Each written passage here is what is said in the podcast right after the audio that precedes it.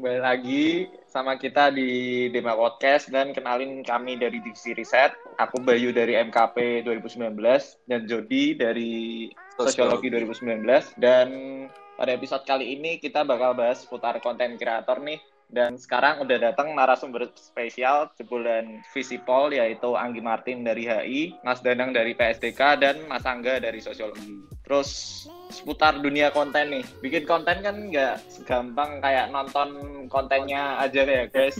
Jadi ada yang mulai nentuin dari jenis kontennya. Jenis konten tuh ada macam-macam kayak vlog pendidikan, terus gaming channel dan butuh alat-alat kayak clip on, kamera, Terus pertanyaan awalnya nih, kalau mau jadi konten kreator tuh awalnya dari kalian jadi konten kreator tuh kayak gimana? Terus jenis kontennya kalian tuh yang kalian pilih itu gara-gara apa sih? Kayak contohnya Mas Danang sendiri itu di seputar dunia pendidikan kayak Bang Martin juga dan Mas Krung sendiri itu di seputar komedi ya menurutku itu milih itu gara-gara apa sih? Mungkin dari Mas Danang bisa disampaikan. Oke, iya. Uh, terima kasih waktunya teman-teman Dema ya.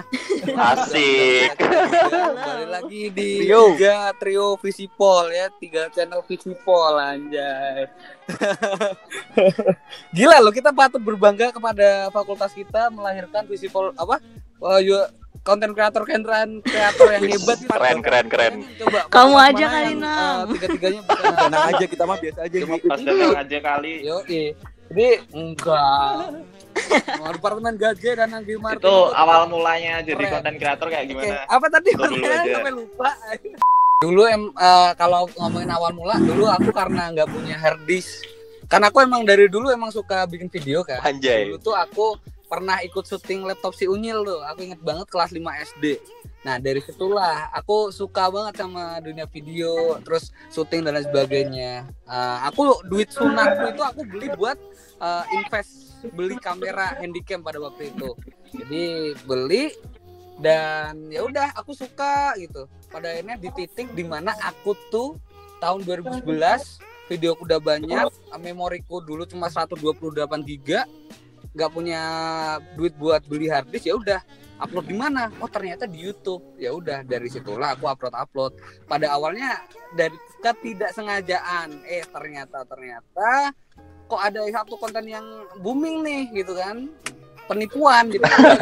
Browsing di YouTube dan bisa dua penipu itu ya memang videoku yang paling booming 3 juta berapa view itu ya karena penipuan itu gitu loh jadi Danang Giris da, Danang Girisadewa penipu ya gara-gara itu Ya, Oke, terima kasih Mas Danang. Mungkin dari Mas Krung gimana? Bisa disampaikan. Kalau aku tuh dulu awalnya simple banget sih. Aku sama Hilmi kan kita berdua departemen gaji. Aku mulai sama Hilmi itu ya lebih tepatnya lari dari skripsi sih. Kita cari pelarian apa nih yang bisa buat kita senang tapi sekiranya juga apa ya istilah produktif lah. Ya udah kepikirannya YouTube karena emang tahun kedua kalau nggak salah aku sama Hilmi tuh emang pengen bikin YouTube cuman nggak pede kan. Terus ya seiring berjalannya waktu di setelah KKN tuh tahun ketiga tahun keempat kita udah mulai pede. Udah yuk kita gas aja. Dan ternyata itu ada video outfit yang naik eh awalnya naik tuh bukan karena outfit gara-gara fatur gara-gara bem lah eh gara-gara pemilwa kan itu. Hmm. terus ya udah di situ kita tahu wah ternyata kita bisa nih jadi apa ya mencoba platform YouTube buat berkarya ya udahlah kita kita lanjut lagi. Jadi sebenarnya lebih ke kita lari dari skripsi sih awalnya gitu sih. Mantap. Untuk Banggi gimana mbak Oke, makasih buat Dema yang udah ngundang kita bertiga. Kalau Krung sama Denang keren banget sih ya emang. Kayaknya emang passion gitu bikin video. aku enggak, aku tuh sebenarnya nggak terlalu suka bikin video sebenarnya. eh, jadi awalnya itu sebenarnya aku join YouTube karena ingin mendokumentasikan kegiatan aku pas exchange. Jadi sebelum exchange tuh aku dapat sponsor buat uh, beli kamera. Terus akhirnya aku mulai dokumentasiin deh selama aku di Texas. Aku kayak pengen jadi youtuber ala-ala yang di US gitu. Jadi kayak aku seneng nontonin youtuber-youtuber cewek lifestyle di US jadi aku kayak kepikiran ya udah aku bikin aja kali ya awal-awal untuk dokumentasi aja. Eh ternyata video yang booming itu pas tahun 2017 pas aku bikin tentang belajar soshum jadi aku berputar arah ke arah pendidikan. Karena aku emang suka belajar anaknya aku suka hal-hal yang berpendidikan gitu Mantap. ala gitu. Tapi sebenarnya kalau bikin video sendiri bukan passion dari awal sih. Sebenarnya lebih ke dokumentasi. Oke, terima kasih. Terus eh, kan tiga ini kan top 3 konten kreator UGM gitu kan lah caranya. Gila? Patri. Tuh, Bener kan yang peringkat pertama ya Mas Danang kayaknya kan 175k subscriber. Udah dapat silver play button. Iya. Itu tuh ada apresiasinya dari kampus apa enggak sih? Atau mungkin bantuan gitu. Eh, yang jelas kita dapat kalau ngomongin privilege dapat privilege. Nah, gini aku dapat privilege intinya aku kan eh, iseng-iseng nih ada proyekan kayak apa ya? Mau bikin musik video nih, aku kolaborasi sama GMCO, sama Keroncong, terus ini buat Agustusan nih. Nah, makanya aku kan lagi lagi di luar buat ngurus itu. Nah, aku iseng kan eh, GSP kan mahal banget ya. Kalau buat nikahan gitu aku eh, sebelum aku minta privilege itu tanya ini kalau nyewa GSP berapa ya? Gedungnya doang 12 juta gitu. Terus semua sama alat-alatnya total 34 jutaan gitu. Terus aku tiba-tiba ya udah eh, aku punya kenalan eh, teman-teman humas. Ini bisa nggak ya aku ada ini dengan aku ngasih tor dan ngasih proposal. Eh ternyata bisa GSP dipakai dan itu eh, gratis asalkan kolaborasi. Yang jelas kalau apa ya? eh eh, kok apa sih namanya? Benefitnya sih dapat privilege privilege yang jarang didapetin orang lain sih. Yang jelas itu pak. Terus dari Mas Krung atau Mbak Anggi Martin gitu, ada yang mau jawab lagi gimana soal privilege kayak tadi itu? Kalau aku mungkin privilege-nya nih ya, take video malam-malam sama SKK nggak diresein sih mungkin karena udah kenal juga sama SKK jadi Mantap. yuk take UGM horror gitu ya nggak usah bilang ya udah ngerti lah oh itu si Krung sama Hilmi itu ya mungkin ya privilege yang karena kita anak UGM anak Visipol jadi lebih gampang lah nggak perlu izin-izinan gitu sih. Lebih santai.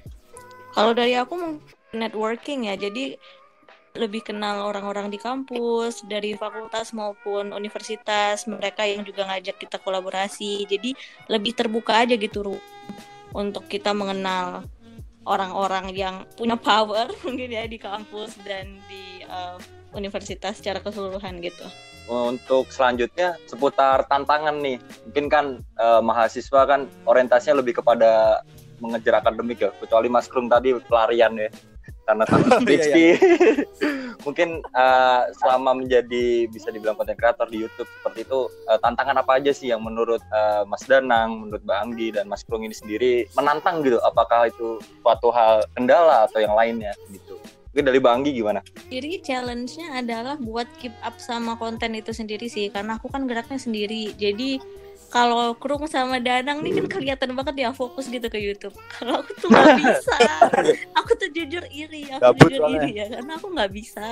Aku tuh kayak cuma kayak hal samping-sampingan doang gitu loh. Jadi susah banget buat aku untuk memfokuskan diri aku ke arah YouTube karena untuk bikin konten sendiri kadang aku masih mikir-mikir juga karena sebenarnya aku lebih suka apa ya self improvement secara pribadi dulu berkutat sama hal-hal akademis gitu dulu daripada bikin video jadi menurut aku hal-hal teknis kayak filmingnya editingnya itu yang jadi kendala terbesar Dari Mas Danang seperti apa? kalau aku sih lebih ke ini sih gimana aku pribadi jujur aku orangnya pelupa jadi kadang kalau udah dicatat ya eh, ini aku kan tag ini ya jam 4 aku aja lupa men. Kalau nggak dicat tadi lupa gitu. Jadi kayak membagi waktu loh. Bukan bukan karena apa ya nggak tahu prioritas dan lain sebagainya. Karena terlalu banyak yang tak pikirin. Jadi aku tuh orangnya kadang suka nggak melimpahkan ini loh. Semua tak tak garap dewe semua tak garap sendiri jadi akhirnya lupa dan kewalahan gitu aku lebih kepada bagi waktunya aja sih. Mungkin mempromosikan bisa dilihat di kontennya Anggi sih kalau Dari Mas membagi seperti apa? yang baik dan lain sebagainya gitu Kalau, kan. Uh, Gitu. tantangannya dari aku Hmm. uh, ini sih lebih ke konsistensi mungkin ya karena aku Hilmi dan Faisal mas kameramen bertiga kan sama-sama uh, tahun terakhir skripsian jadi lebih ke ini sih menghindari dosen pembimbing jadi itu sih lebih kejar-kejar sama dosen pembimbing kan kan pasti kalau skripsi ada deadline revisi gitu-gitu jadi emang agak ribetnya lebih di situnya sih sebenarnya. Uh, bagi jadwal nge- ngesain skripsian nge- ngesain revisi sama bikin video paling itu sih yang paling challengingnya itu sih. Kemudian ada perbedaan lah ya. Sebelumnya kan mahasiswa biasa mahasiswi biasa gitu kan. Mungkin ada perbedaan-perbedaan yang terlihat atau perubahan apa yang dirasakan seperti itu. Mas Prung sendiri gimana? Ceritanya boleh apa aja kan ini? Gak apa-apa Mas. Santai santai Ini terbuka aja lah ya. Ya, Jadi eh, mungkin lebih mungkin aku cerita aja sih. Jadi aku sempat satu kejadian, aku ke warung eh, ke warung ke Isbon, ke Isbon untuk membeli minuman alkohol nih. asik Terus tiba-tiba tiba-tiba tuh ada yang komen di video kita di channel departemen gaje komen gini ayo Mas Kru sama Mas Hilmi ngapain di istana boneka? Itu sesimpel itu aja tuh udah bikin takut gitu. Jadi ternyata apa ya maksudnya? Karena kita ditonton banyak orang jadi banyak yang ngerti kita siapa kan. Nah, itu kayak sesimpel aku ke istana boneka buat beli minuman alkohol aja ada yang nontonin kan jadi nggak enak juga kalau di dan dia si orang ini tuh komen nggak nggak nge DM atau apa langsung komen di channel YouTube kita gitu. Nanti kan jadi waduh ternyata ada yang ngawur. Jadi lebih mungkin perbedaannya jadi makin bukan makin takut sih tapi jadi makin was-was lah dilihat sama sekeliling kita kayak gitu sih kalau dari aku. Lebih berhati-hati ya Mas ya? Ya lebih berhati-hati lah istilahnya. Untuk Banggi seperti apa Mbak? Eh, kurang lebih sama ya sama Krung. Tapi untuk saat ini sih semuanya di ranah yang positif ya kayak tiba-tiba. Sorry Niko kayak slow sama santai. aku kayak ke- pernah juga hampir kayak gitu tuh waktu aku habis belanja di Mirota. Terus lagi nungguin nih nungguin dijemput terus tiba-tiba kayak Kak Anggi ya gitu. Terus dia tuh diem dulu gitu cewek kan badannya kecil. Terus aku kayak Hah iya kenapa ya? gitu. Oh aku nonton video kakak gitu. Kan kaget ya kayak oh ternyata ada orang di sekeliling aku yang nontonin itu aku habis belanja di terus ya oh iya hello gitu. Ya udah nyapa. Terus hal-hal kecil seperti itu sebenarnya bikin aku senang sih. Kayak kita ngerasa bahwa konten kita ternyata emang diminati orang gitu. Ada yang beneran nonton. Terus kalau sehari-harinya lagi sekarang mungkin lebih ke barang-barang kali ya. Kayak it's so easy to get free stuff kayak dikirimin barang-barang gitu. Buat promosi. Asik. Itu aneh banget. Ih enak banget ya jadi selebgram dikirimin barang-barang gratis dibayar lagi. Eh ternyata sekarang aku juga digituin gitu. Terus ngerasa aneh tapi ya bersyukur sih. Untuk Mas Danang seperti apa Mas? Kalau aku hampir mirip-mirip sama mereka berdua. Intinya eh, sekarang aku dilemanya adalah aka- akankah aku menjadi diriku sendiri gitu. Jujur untuk konten pendidikan yang kalian lihat itu adalah ya itu adalah kalau jujur-jujur adalah trafficku di situ gitu. Traffic paling besar di situ. Sekarang kan aku mulai rebranding gitu kan, mencoba apa yang sesuatu hal yang aku sukai gitu. Itu yang menjadi challenge karena uh, aku mikir 175 ribu orang itu sebenarnya mereka tuh nyari kampus. Padahal aku tuh sebenarnya orangnya nggak sepinter yang mereka bayangkan. Iya. terus uh, ideal yang mereka bayangkan mas-mas UGM yang jadi gini-gini enggak men aku tuh biasa aja gitu loh. Ya terus kayak miskin. orang tuh melihat aku ya kayak punya duit tuh padahal mah men kalau boleh jujur mah kita bertiga tuh anak aku iya. Kan nongkrongnya di mana burjo tiap hari pak gitu loh. Jadi kadang orang mikirnya tuh kita kaya banget padahal ya mah gimana? Itu sih lebih ke, lanjut Bay. ke beban sih. Orang-orang jadi punya pandangan tersendiri ke kita. Jadi apa ya orang jadi overrated sih mandangnya ke aku. Padahal aku juga biasa-biasa aja sebenarnya orangnya jadi merasa beban aja gitu. Itu sih mungkin perbedaannya ya. Oh, lebih mem- memiliki banyak orang yang mengetahui kita. Jadi ketika kita keluar gitu agak was-was lah. berhati-hati ya. Was-was juga ini. Terus ini kan Mas eh, Mbak Anggi sama Mas Danang semester ke-7 ya masuknya tahun ini. Mm-mm. Terus Mas Angga juga udah lulus. Terus rencana ke depannya kayak gimana Mas? Buat tetap jadi konten kreator atau gimana? kalau aku lebih ke ini sih lebih akhirnya eh, kita sepakat sih aku Hilmi dan Mas kameramen kita ya udah nggak mungkin tidak bisa disebut sebagai konten kreator tapi menjadi orang yang membuat video ya tapi emang buat suka-suka bukan buat orang lain jadi kita bikin video kalau kita mau ya kan bisa dilihat terakhir kita bikin video bulan apa jadi ya kita nggak nggak bukan ke arah jadi youtuber tapi lebih ke apa ya, ya menjadikan YouTube tuh sebagai platform untuk kita mengekspresikan diri lah ke depannya. Mungkin seperti itu kita nggak ngejar view kita nggak ngejar subscriber gitu sih. Hmm, untuk Mas Danang gimana Mas? Kalau aku tetap be- akan ada di lingkup ini. Dan untuk kalau dikatakan terus kamu kuliah visual buat apa? Ya kan aku pembangunan sosial dan kesejahteraan.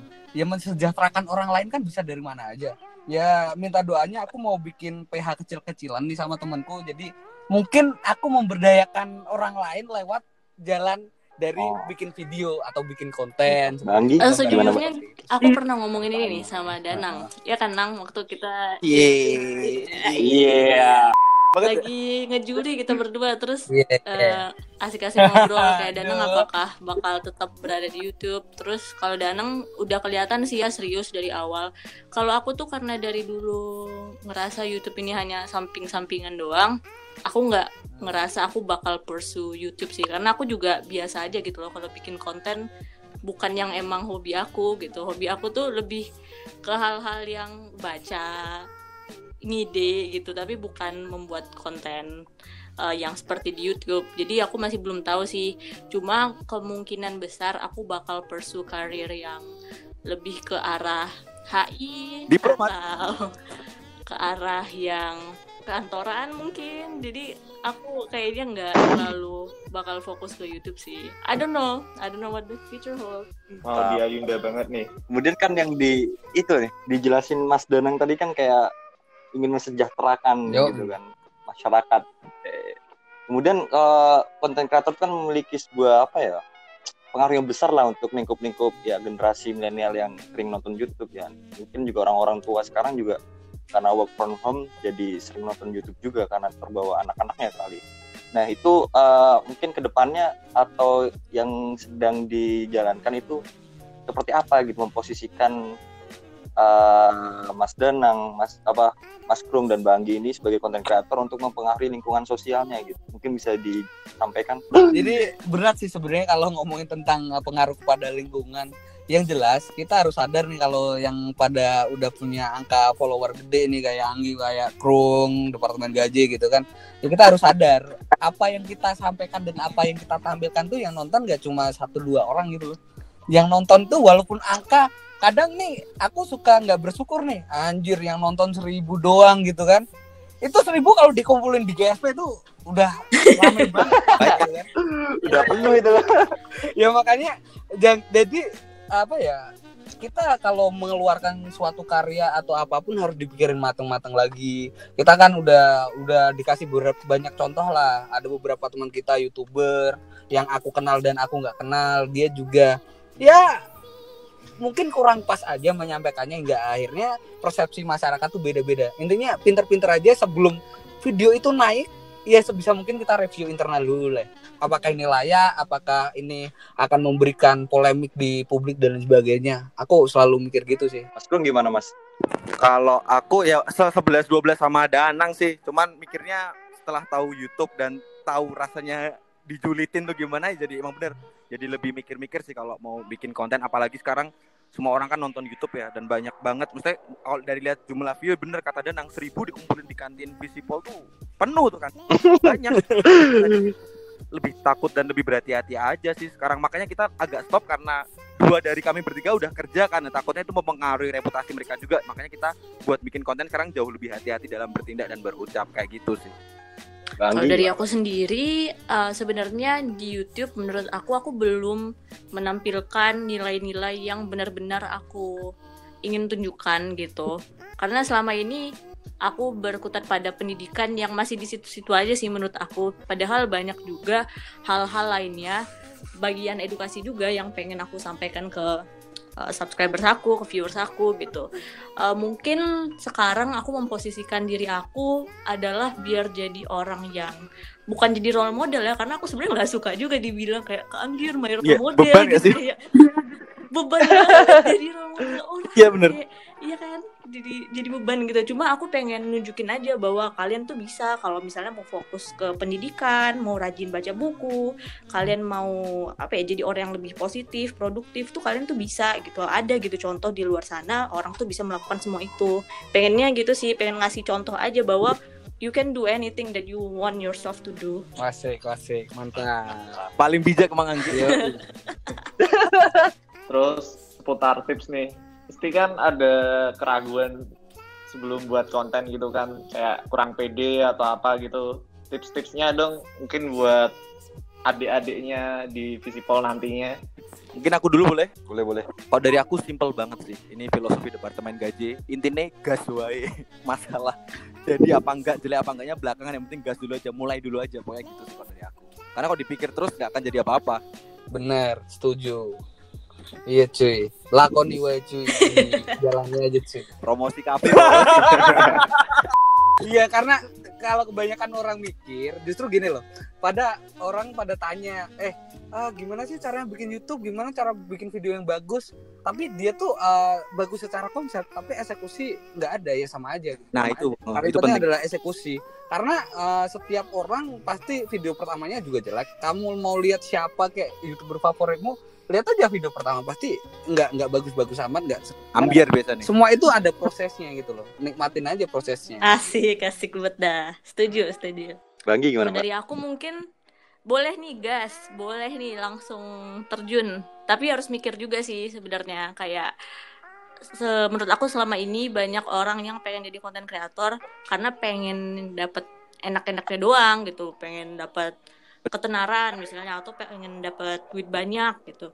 Tanpa ada values yang benar-benar nge-anchor mereka secara lurus gitu. Menurut aku yang penting tuh dibikin dulu valuesnya apa. Emangnya kita misalnya jadi influencer gitu ya. Emang apa sih yang di influence emang bener nggak sih cara kita menyampaikan sesuatu itu di depan publik? Eh, kita bangga nggak sih kalau mereka viewers viewers atau subscriber kita ini melakukan hal yang sama dengan yang kita lakukan? Kayak gitu sih menurut aku. Ini jadi yang beban moral mungkin ya bagi orang-orang yang terjun ke dunia itu. Tapi I think it's very important. Karena kalau nggak bisa jadi kita membawa message yang dipersepsikan orang kalau di twist tuh bisa jadi ke arah yang salah gitu Terus kan itu lupa. Kamu lanjutin dulu aja, Jod. Mungkin ini sih Mas eh, Mbak Anggi juga ya Mas Bro, Mas Danang. Kan eh, kita lihat youtuber-youtuber sekarang kan kayak mengikuti tren gitu. Tren apa nih yang tren nih? Wah, ngeprank kayak kemarin ngeprank ngeprank. Terus klarifikasi naik top top top gitu kan. Apakah gambaran eh bagaimana tanggapan dari Mas Danang, Mbak Anggi, Mas Kun juga apakah eh, sebenarnya hal tersebut tuh seperti apa harus ditanggapinya? Apakah YouTube YouTube yang eh, youtuber youtuber yang lain harus mengikutinya atau seperti apa sih? mungkin dari aku dulu kali ya Nah, ini Anggi gatel mau ngomong pasti. sebagai seorang penikmat konten yang bermanfaat aku tuh memang gatel gitu ya ngelihat konten yang kayak gini kenapa ini yang tenar coba kalian lihat aja kalau di trending Indonesia itu biasanya yang kayak apa sih yang tenar gitu.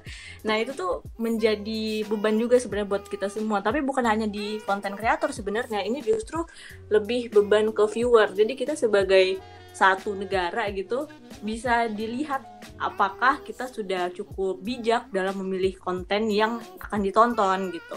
Karena kalau dilihat-lihat lagi banyak nih konten-konten kreator yang bagus gitu pesannya bagus cara penyampaiannya eksekusinya keren gitu. Tapi ternyata masih kalah karena kurang sensasi gitu karena kurang cari barang barang-barang yang trending gitu ya. Nah ini menurut aku perlu jadi tugas eh, dari kedua sisi sih dari konten kreator dan juga dari eh, viewersnya sendiri. Harus pinter-pinter milih dan juga sebagai konten kreator harusnya punya values yang lebih kuat gitu eh, dibandingkan cuma ngejar adsense atau cuma ngejar tren. Tapi mungkin ini yang harus aku pelajari juga kali ya karena selama ini kayaknya aku terlalu idealis dalam membuat konten. Aku nggak suka bikin-bikin yang trending gitu sehingga eh, masih kalah jauh tentu saja dengan eh, konten-konten kreator yang emang strategis dalam memilih konten. Cuma menurut aku emang eh, penting untuk eh, kedua belah pihak dalam menentukan konten seperti apa yang layak untuk eh, dikonsumsi oleh masyarakat luas. Kalau aku sih lebih gini ya. eh, kalau ngomongin tentang algoritma YouTube itu adalah basisnya penonton. Jadi penonton eh, pengen akan ngasih itu terus. Jadi kita bisa lihat eh, transisi dari TV ke YouTube dan sebagainya. Makanya eh, trending-trendingnya ya seperti itu. Kita nggak bisa nyalain.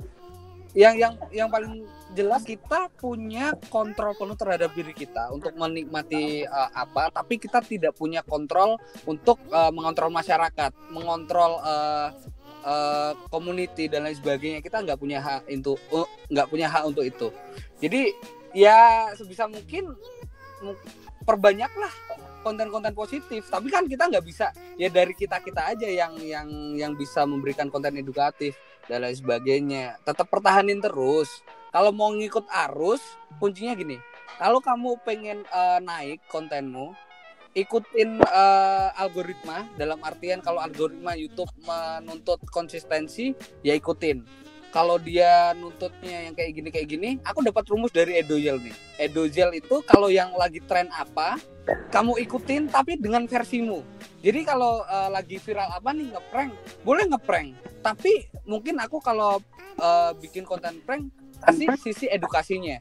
Sebenarnya kalau yang menipu-penipu itu kan masuk konten prank juga. Cuma kan ada hal-hal yang bisa diambil dari situ. Sebenarnya itu sih. Tetap selipin edukasi dan lain sebagainya tapi boleh apa ya ngikutin tren. Ngikutin tren dalam artian konsep videonya bukan bukan malah nambahin toksik ya. Itu sih. Mantap, bijak Bray. Mas Krung gimana nih kan lebih ke arah komedi nih beda aliran sama Mas Danang dan Mbak ya Andi. aliran Gimana? sesat ini saya aliran sesat saya aliran sesat nggak ada aliran aliran gaji tapi kalau menanggapi Gimana Mas? soal YouTube zaman sekarang sebenarnya aku tidak mau membatasi ya. Sebenarnya terserah sih orang mau nonton apa cuman yang ingin ku sampaikan adalah kepada konten kreator tuh ingat kalian punya tanggung jawab moral terhadap apa yang kalian ucapkan dan kalian tampilkan di YouTube. Jadi itu punya pengaruh juga impact pada orang lain. Jadi lebih ke dipikirin matang-matang sih. Kalau untuk masalah penonton ya aku tidak mungkin bisa dibilang tidak terlalu peduli ya. Karena ya setiap orang punya haknya untuk memilih. Setiap orang kan punya preferensi punya selera masing-masing kan. Tapi memang perlu diketahui bahwa orang Indonesia lebih suka seleranya ya ya kayak gitu-gitu. Jadi memang itu menjadi masalah cuman ya agak susah. Karena itu suatu hal yang sangat struktural banget. Untuk merubah hal kayak gitu tuh agak susah. Jadi ya aku tidak bisa berkomentar banyak. Mungkin lebih ke itu sih kayak ya udah aja gitu. Cuman kalau sebagai konten kreator ya harus punya tanggung jawab moral di dalam membuat sebuah video kayak gitu sih. Hmm, makanya tingkatin budaya literasi. Gitu yang Gi ya. Bener. Sekali Mantap. Dengan cara menonton YouTube. Balik lagi ke YouTube-nya. Aduh, aduh. Mungkin udah lumayan lama kita berbincang nih. Mungkin eh, closing statement ya dari Mas Danang atau Bang Anggi, Mas Krung juga bisa disampaikan pada pendengar podcast ini. aku dulu kali ya boleh boleh Ya, jadi Boleh, gini, kalau intinya eh, bener kata Mas Kung tadi, eh, kalau kita mau eksekusi dan lain sebagainya, ya mau bikin apalah, bikin YouTube gitu, ya dijalani aja, di, dibikin aja, nggak usah kebanyakan mikir. Tapi harus dikasih catatannya, nggak harus banyak mikir itu dalam eksekusi. Tapi untuk masalah perkontenan dan lain sebagainya, ya harus dipikirin itu impactnya siapa, eh, impact impactnya gimana dan lain sebagainya. Karena ketika kita sudah up dan itu publik kalau kita baca di uh, rulesnya rulesnya YouTube itu kan berarti kamu bertanggung jawab penuh atas konten yang kamu buat gitu itu sih jadi ya ya udah uh, ketika kamu udah mau memulai YouTube mulai aja dulu secara teknis tapi secara konten dan konsep kamu harus pikirin secara matang step by stepnya seperti apa gitu Mas Krung gimana Mas Krung? Kalau aku aku mungkin dari dua sisi ya. Mungkin sebagai penonton ya silakan menonton dengan bijak, pilihlah konten yang memang sekiranya ya nggak harus selalu ber, eh, selalu konten-konten yang bagus tapi maksudnya ya antara yang menghibur sama yang mengedukasi harus bisa seimbang lah. Kalau bisa kalau nggak bisa ya udah wih urusanmu. Apa gitu orangnya. Nah tapi kalau untuk para konten kreator buat teman-teman di Visipol mungkin lebih tepatnya ya yang mau bikin konten gunakan kacamata pandang kalian sebagai entah anak MKP anak sosiologi anak HI atau anak jurusan apa pun untuk membuat melihat fenomena sosial yang sedang terjadi yang sedang terjadi itu gimana. Kritisi lalu sampaikan argumenmu tuh melalui video-video yang kamu buat. Jadi eh, kalau aku mungkin bahas soal departemen gaji sebenarnya ada ada landasan filosofisnya ada ada ada argumentasinya itu bakal panjang banget. Tapi yang ingin sampaikan adalah ya kalian belajar di Visipol coba kalian implementasikan dalam membuat video. Itu akan sangat berguna banget buat melihat fenomena sosial di sekitar kita sih. Mungkin kayak gitu kalau dari aku. Mantap. Banggi gimana? Mantap ya si Krung dan Danang ini. Eh, aku lebih mungkin punya highlight tanggung jawab juga sih karena apa yang kita udah berikan di YouTube maupun di Instagram apa pun platformnya itu harus bisa dipertanggungjawabkan. Eh, bukan hanya dari image kita ya, tapi juga dari persepsi yang eh, masyarakat tangkap tentang apa yang benar dan apa yang salah gitu. Of course, it's not fixed gitu apa yang benar dan apa yang salah, cuma kita harus bisa menyajikan perspektif yang lebih matang mungkin apalagi kita dari Visipol yang sudah bisa eh, sampai ke jenjang pendidikan seperti ini yang sudah bisa melihat eh, kondisi sosial masyarakat secara teoritis gitu misalnya. Jadi harus bisa benar-benar membuat konten yang nantinya membawa impact yang baik mungkinnya bagi masyarakat. Baik ini bukan berarti semua kontennya harus positif dan tidak ada yang mengkritisi, cuma boleh banget loh mengkritisi eh, yang penting masyarakat yang menjadi target penontonnya ini juga paham gitu dengan pesan apa sih yang ingin kita Oke, Mantap banget. waktunya Oke, udah terima kasih banyak. Banget. Udah azan maghrib. Oke. Gimana nih? Terima kasih banyak ya eh, ilmu-ilmu yang disampaikan Mas Danang, Mbak Anggi, dan juga diskusi sore ini. Kita dari Divisi Riset Dema mengucapkan terima kasih banyak telah menyempatkan untuk bisa diskusi, untuk bisa diajak ngobrol bareng-bareng. Emang jarang-jarang banget yang kita bisa kumpul. Nih, Kemarin Mas Danang juga agak sulit kan. Oh juga sempat banget dia itu nih. Enggak, Aduh, sempat. Aduh, kita cuma Yang berdua nih. penting Satunya ke mana nih? Aduh. Florepon, nah itu. Terima kasih banyak pada Mas Danang, Mbak Anggi, Mas Krung juga. sama Mungkin eh, bisa disampaikan nih channel-channelnya apa mungkin ada yang kepo juga dengan channelnya mungkin ada yang belum tahu juga. Mas Danang apa channelnya nih Mas? Sama seperti namaku Danang Giri Sadewa. mantap. Mbak Anggi sama juga ya? Sama Anggi Martin. emang Mas Krung doang nih yang paling keren nih. Namanya emang nggak jelas. Ya teman-teman jangan ditonton ya channelku nama channelku dan Hilmi namanya Departemen Gaji. Jangan ditonton jangan di subscribe jangan di like kalau mau di blog blog aja report aja. Monggo.